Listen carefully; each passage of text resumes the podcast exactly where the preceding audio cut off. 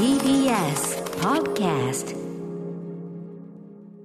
3月21日月曜日、えー6時刻は6時30分になりました。TBS ラジオキーステーションにお送りしているアフターシックスジャンクションパーソナリティは私、ラップグループライムスターの歌丸です。そして、今夜のパートナーは、TBS アナウンサー熊崎和人です。ここからはカルチャー界の気になる人、物、動きを紹介するカルチャートーク。今夜のゲストは番組初登場です。アジアの映画やドラマに詳しい映画批評家、編集者の夏目みゆきさんです。はじめまして、こんばんは。こんばんは。よろしくお願いいたします。はい、よろしくお願いします。えーではまずは夏目みゆきさんご紹介からお願いします。はい。夏目みゆきさんのご紹介です。雑誌ユリーカやキネマ旬報などに寄稿する映画評論家、映画批評家、編集者です。これまでに書籍、アジア映画の森やインド映画完全ガイドなどで執筆、編集をご担当されています。最新書籍としましては、去年、ピックアッププレスから出版しました、バーフバリ以降のインド映画についてまとめたガイドブック、新たなるインド映画の世界。夏目さんはこちらで執筆と編集を手掛けていらっしゃいます。はい。まあ、インド映画といえば、この番組で言うと、やっぱりバーフバリ一大旋風と言いましょうか。そうですねはい。あの、監督の、あの、SS ラージャマウリ監督もいらしていただいて、大騒ぎなんかいたしましたけども、はい。えー、とはいえもう私ね、全然その、インド映画そのものについて詳しいわけでも何でもございませんので、ちょっと今日は夏目さんいろいろ教わりたいと思います。よろしくお願いします。よろしくお願いします。はい。えっ、と、バーフバリってちなみに、インドとかの映画とかドラマに対してもやっぱ影響は大きかったんですか？そうですね。日本の観客に与えた影響がまずすごく大きくて、はいあの、インド映画ってかなりコアな、あの、一部の方の人気しかなかったんですけれども、バーフバリーの大ヒットによってかなり裾野が広がりました。今までインド映画を見てなかった方も、特に若い方ですね、見るようになって、あの、非常にそれは良かったと思っています。で、インドの、あの、方の状況をお話しすると、もともと女性差別が強いので、それらをテーマにした映画も一定数作られてたんですけど、そこから一歩進んで、まあ、あの、MeToo の流れなんかもあるんだと思うんですけど、フェミニズムをテーマにした映画が増えてるんですね。はい。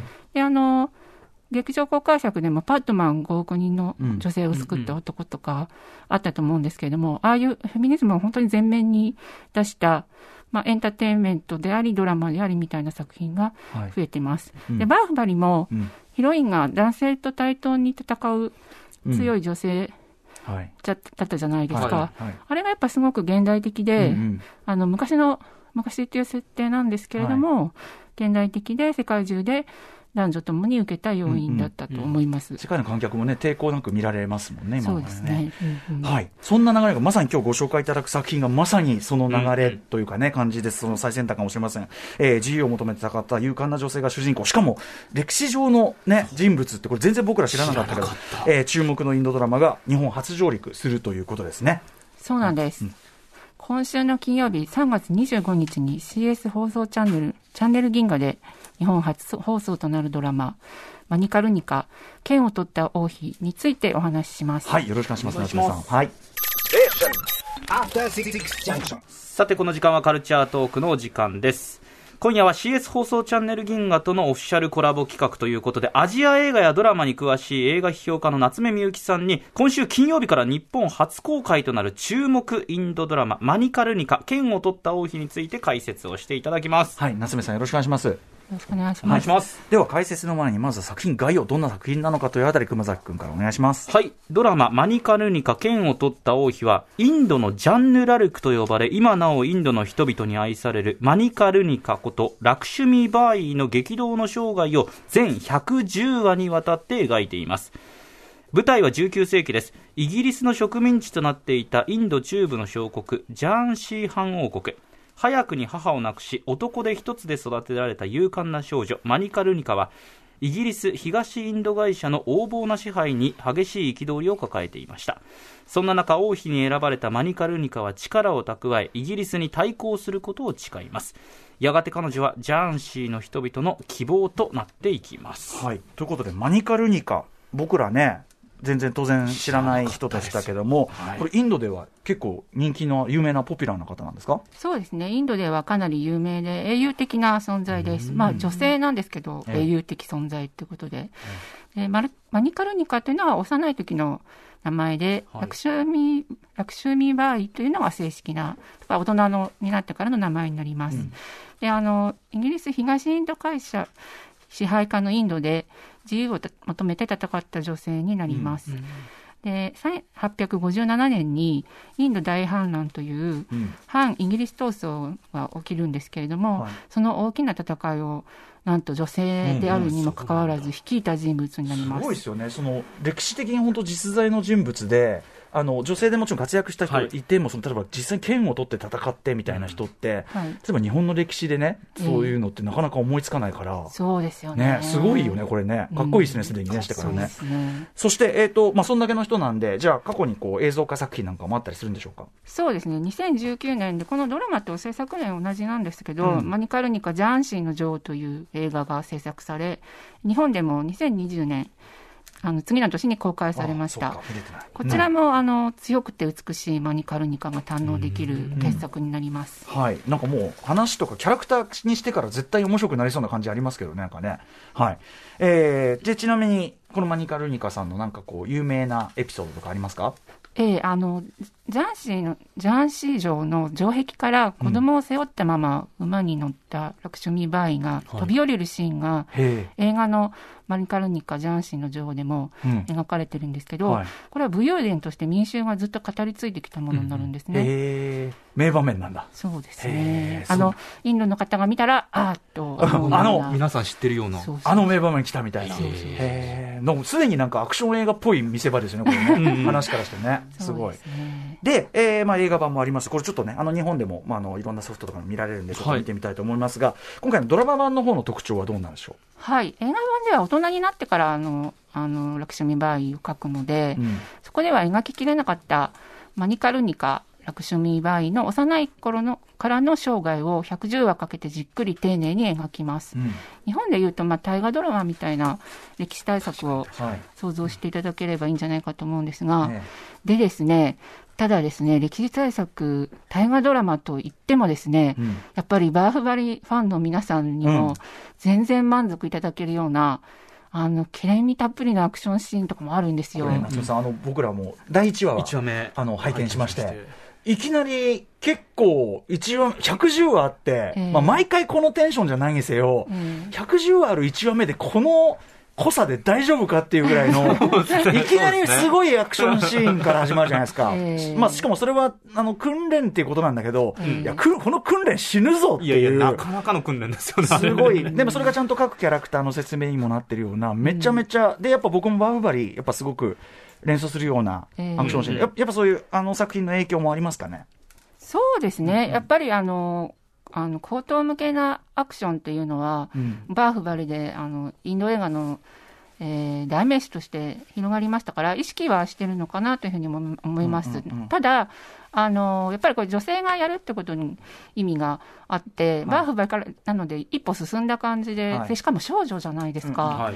一歩進んだ感じになってるかなと思います。はい。エンターテインメントとしても非常に見応えがあって、あ、ただ2話以降はそんなにうんうんアクションがすごく多いって感じではないみたいですけどね。なんかその話の中でも、こう、陰謀劇というのかな、うん宮廷陰謀劇的なそういうとこもありますよね。そうですね。そっちが、まあ、あの、あとはその、イギリスとインドの関係、そう、そうね。そのそうですね。やっぱり歴史的なところがメインになって、うん宮廷陰謀劇みたいなのも絡んできて、はいまあそんな感じです。で、でもどうしても戦いが出てくるので、うんうんその最後の戦いに向かって、はいアクションシーンも、はいあの、し中盤以降は盛り上がってくるんじゃないかと思うんですけど、あと僕、演出がね、毎回そのカットが変わるたびに、もう劇画でいう、あの集中線が毎回はいはい。ダンってあるような、毎回、かコマのたびにダンダンみたいな、めっちゃ味濃い演出。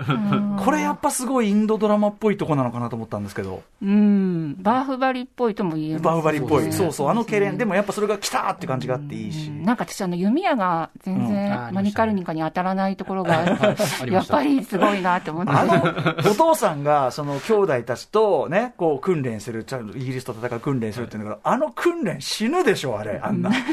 ですね。でも、それがやっぱいいですよね、高等無形がね。やりすぎっていう。あと、やっぱりさっきおっしゃった、まあ敵はその植民地帝国主義のイギリスということで、まあ当然人種差別的な視線みたいなのが入ってきて、うん。なんかそれって、まあアジア人として見てて、正直普遍的にこう、上がっちゃうっていうか、うんうん。完全懲悪として一番それは普遍的な構図っていうか、うん。ね、とこでもあるから、うん。これは、こんな野郎みたいな、こんな野郎どうしてくれようかっていうのはやっぱり物語を見るとそうですね。強い。なんかテンション上がりますよね。ね、またうんすんごい肉肉しいじゃないですか、敵のそう。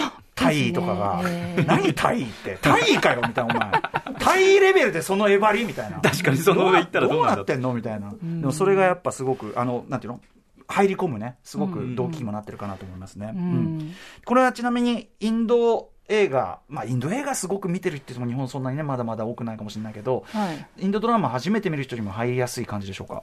そうですね。あの、インド映画らしさや、インドの文化や風習ももちろん感じられるんですけど、うん戦いに生きた王妃を描いたってことでは、普遍性もあるドラマだと思うんですね。うんなので、インド映画を、あの、ちょっとしか見たことない人とか、インドドラマ初めてだったりする人も、歴史ものが好きだったりしたら、はい。あ全然おすすめできるかなと思います。はい。で、あの、インド映画の方もうん、すごく、あの、時代劇ものみたいなものが増えていて、はいはいまあ、バーフバリとかはあれは、あの、史実に基づいた話ではないうんうんんですけども、え史実に基づいた、あの、時代劇ものの優れた作品が近年インドで増えてるんですね。パドワ、パドマーワと女神の誕生とか、うんうん。ケサリ21人の勇者たちとおかー。で、あの、非常に作りがうまくって、うんうん。昔はあの、インド映画っていうと、あの、伏線が回収されないとか、踊って煙に巻くみたいな、ま あ、なるほど。踊ってるのが。みんなおバカな映画の代名詞みたいなふうに思ってる人も、い今でもちょっといるかな、みたいな気もするんですけど、うんうん本当に作りが緻密になっていて、うんうんうん。でしかも、あの、ババジェットがね、大きくて、はい。バーフバリなんて、何年かけて、いくらかけて何人使ってるんだみたいな感じじゃないですか。はいはい。そのセットや美術の素晴らしさや、あと構成ですね。うん。構成もあの、全然緻密になっていて、はい。あの、その、アクションの行動向けさとは、全然それは、話は別になって、うんうん。話自体は、本当に、あの、欧米の映画なんかでもね、あの、うんうん。遜色ないような感じに緻密になってるので、はい。あの、そう、インド、インドの、インド映画ってこうじゃないかなみたいにうん。思っている方も見ていただくとびっくりするんじゃないかと思います。うんこのドラマもあの非常にそういう意味で緻密に作られていて、うんうんあのセットなんかもね美しいし何よりあれですよね、あの少女が、まあ、序盤が少女でどんどん大人になっていくと思うんですけど、巨大な敵であるイギリスにね反抗していくっていうその序盤からもう本当にはい。こうなんかうんうん。テンション上がりますよね。うん。目が離せないですよね。うんはいはい。でなんか戦う女性っていうのが、うんうん。すごく今の時代の気分にぴったりかなというふうにはい思うんですけど。確かにそのね、その戦う女性というその現代性もあるし、僕すごいだからまだ1話目なんで気になったのは、やっぱそのインド側のでも王家も、まあある種家父長制っていうか、古いそのシステムがあって、まあ世継ぎ男を産めみたいな、あれがあって、なんかそういうのあたりとかも多分現代的な視点ですごく、なんていうかな、相対化っていうか、語られていくのかなと思ったんですけどね、あの、どうなるのかなと思って、なんかそっちのよ世継ぎどうするとかいろんなそういうの、その陰謀劇もあるじゃないですか、なんか。ああ、うんなんかでも父親が割とあの理解があるあいい感じそうかいいお父さんねね。そうかそうかいいお父さんで。うんうんただ、あの、映画の方を見ちゃってるんで、あの、筋を知っちゃってるんですけど、はい結構、あの、女性としてはやっぱり、うんあの、幸せな生涯を送ったとは言いづらくて。そうなんだ。やっぱりガツンだったよ。あ、そうなんだ。うんこれでも歴史ものって面白いじゃないそこがね。史実分かっているからこそう、んそうですね。どう描くみたいなね。いやーでも、本当になんかラストとかも映画を見ちゃってると、ああ、こうなっちゃうんだっての知ってるとあ、もうなんかあの、この少女のマニカルニカに序盤で感情移入して、はい。110話かけて、うん。なんか最後まで見届けるのが本当にやばい。え辛いというか楽しみなんだけど、どうしようみたいな。1話の時点だと、そういう影のね、まだかけらも見せない、ですよ。本当に快活な、うん。ね、もう本当にもちろんその運動能力とかもそうだし、ね。精神性的にも周りの誰よりもこうまっすぐで強くて、もう曇りゼロみたいな感じのキャラクターじゃないですか。うん。そうなんだ。そう。史実。うん。なんかすごくその感情移入させるのがうまいなと思って、ねはい。全然インド人じゃないのに、うん。その史実のヒロインとかにあの感情移入しちゃうじゃないですか。はいでなんかインド自体インド映画自体がそういう、まあ、インドドラマもだと思うんですけど、はい。あの国を振り返るような時期にはい。来てるのかなというそういうインドっていうのはこういう成り立ちで独立してみたいなことを、はいはい。あの振り返る時期に来てるのかなというふうに思ったりしました。経済発展のね裏でもう一回足足元みたいなことなんですかね、そうですね。で、なんかうん。うん、あの、国威所用みたいはない。方に行っちゃう映画もあるんですけどうんうんうん、あの、戦争ものとか、えあの、こういう、うん、女性が主人公のマニカルニカとかパドママワタっていうのえは、はい。そっちに行かないで、本当にその女性の、うん。あのーまあ、自立とか、はいあのー内面を描くみたいなところで、非常にうまくまとまってることが多いんですね。で、まあマニカルニカもなので、はいはい。あの、110話期待できると思います。あの国としての自立もそうだし女性としての要するになんかそれぞれのちゃんと権利を勝ち取り主張していくっていうかそういう話ですもんね、言っちゃえばね。そうですね。それで女性の自立と国の自立がなんかリンクすうんうんるようなうんうんうん部分があって、そこが一番面白いところかなというふうに思います。いやということでこれ1話30分ぐらいですかね。はい、1話ずつ見やすいから、で、どんどん引き込まれちゃって、110話ってなると皆さん、驚いちゃうかもしれないけど、とりあえず1話見ると、これ、そうですね。うん一すごい1話はね、うんこうさっくりどんどん見進められるのかなという感じではありますよね。いやーでも、あの、だおっしゃる通り、その入門というか、入り口にすごい、あちなみに、このい作る側も、こういう例えばグローバルな市場みたいなのって、はい。意識してるからこそのいろんなアップデートっていうのもあったりするんですかね？ああ、特にバーフバリの監督なんかはね、本当にね。ええ知的で、イインドにとらわれないで、いろいろ考えてうんうんいる方かなと思うんですけど、だからこそ、はいそのインドの風習とか、はい歴史とか、うんそういうものを振り返って、もう一度世界に発信しようみたいな発想がはい。あって、それで史実ものが、こう、優れた作品が、うんどんどん出てきてるのかもしれないですね。ちょっとね、僕、うんまるでそのインド映画に関しては、本当に何も分かってないんで、あの、ぜひちょっとこの番組でも夏目さん引き続き、あとインドに限らず、タイ映画とか何にも分かってないから、あ、はい、お詳しいあたり、あ、いろいはろ教わりたいなと思ってる次第でございます。ありがとうございます。はいということで、えーね、またまた面白いコンテンツを教えていただいてしまいました。えーマニカルニカについての、マニカルニカについての問い合わせ先などアナウンスしておきましょう。はい。はいここで CS 放送チャンネル銀河からのお知らせです。チャンネル銀河は歴史ドラマ、サスペンス、日本の歌を中心に、日本初放送作品から話題の人気ドラマまで大人が楽しめる作品を全国のケーブルテレビやスカパーで放送しています。今日紹介しましたマニカルニカ、剣を取った王妃は CS 放送チャンネル銀河で3月25日金曜日より日本初放送となります。詳しい視聴方法はチャンネル銀河のウェブサイト、もしもしくはカスタマーセンター0120-945-666 0120-945-666までお電話ください。午前10時から夜8時まで受け付けています。はい。ということで、チャンネル銀河で見れるんですね、これね。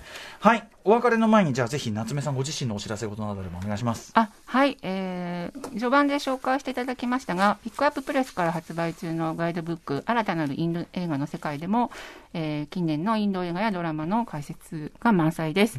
でこれはあのインド映画で評論、フェミニズム、宇宙開発、宗教の融和や身分制度の和解、もっと深く、もっと濃く、今のインドを知るための最新ガイドというのがキャッチコピーでして、あの、インド映画でフェミニズムって何それって思われる方にこそ読んでいただきたい本なので、ぜひよろしくお願いします。まず僕がじゃあこれをね、ちょっとね、まずは、ねはい、読んで読ませていただいてという感じですね。よろしくお願いします。今後ともちょっと本当にマジで、夏目さん、いろいろ教え教えてくださいね。あ、こちらこそよろしくお願いします。はい。ということで、ここまでのゲストは映画批評家の夏目みゆきさんでした。ありがとうございましたあ。りがとうございました。Station. After Six Junction.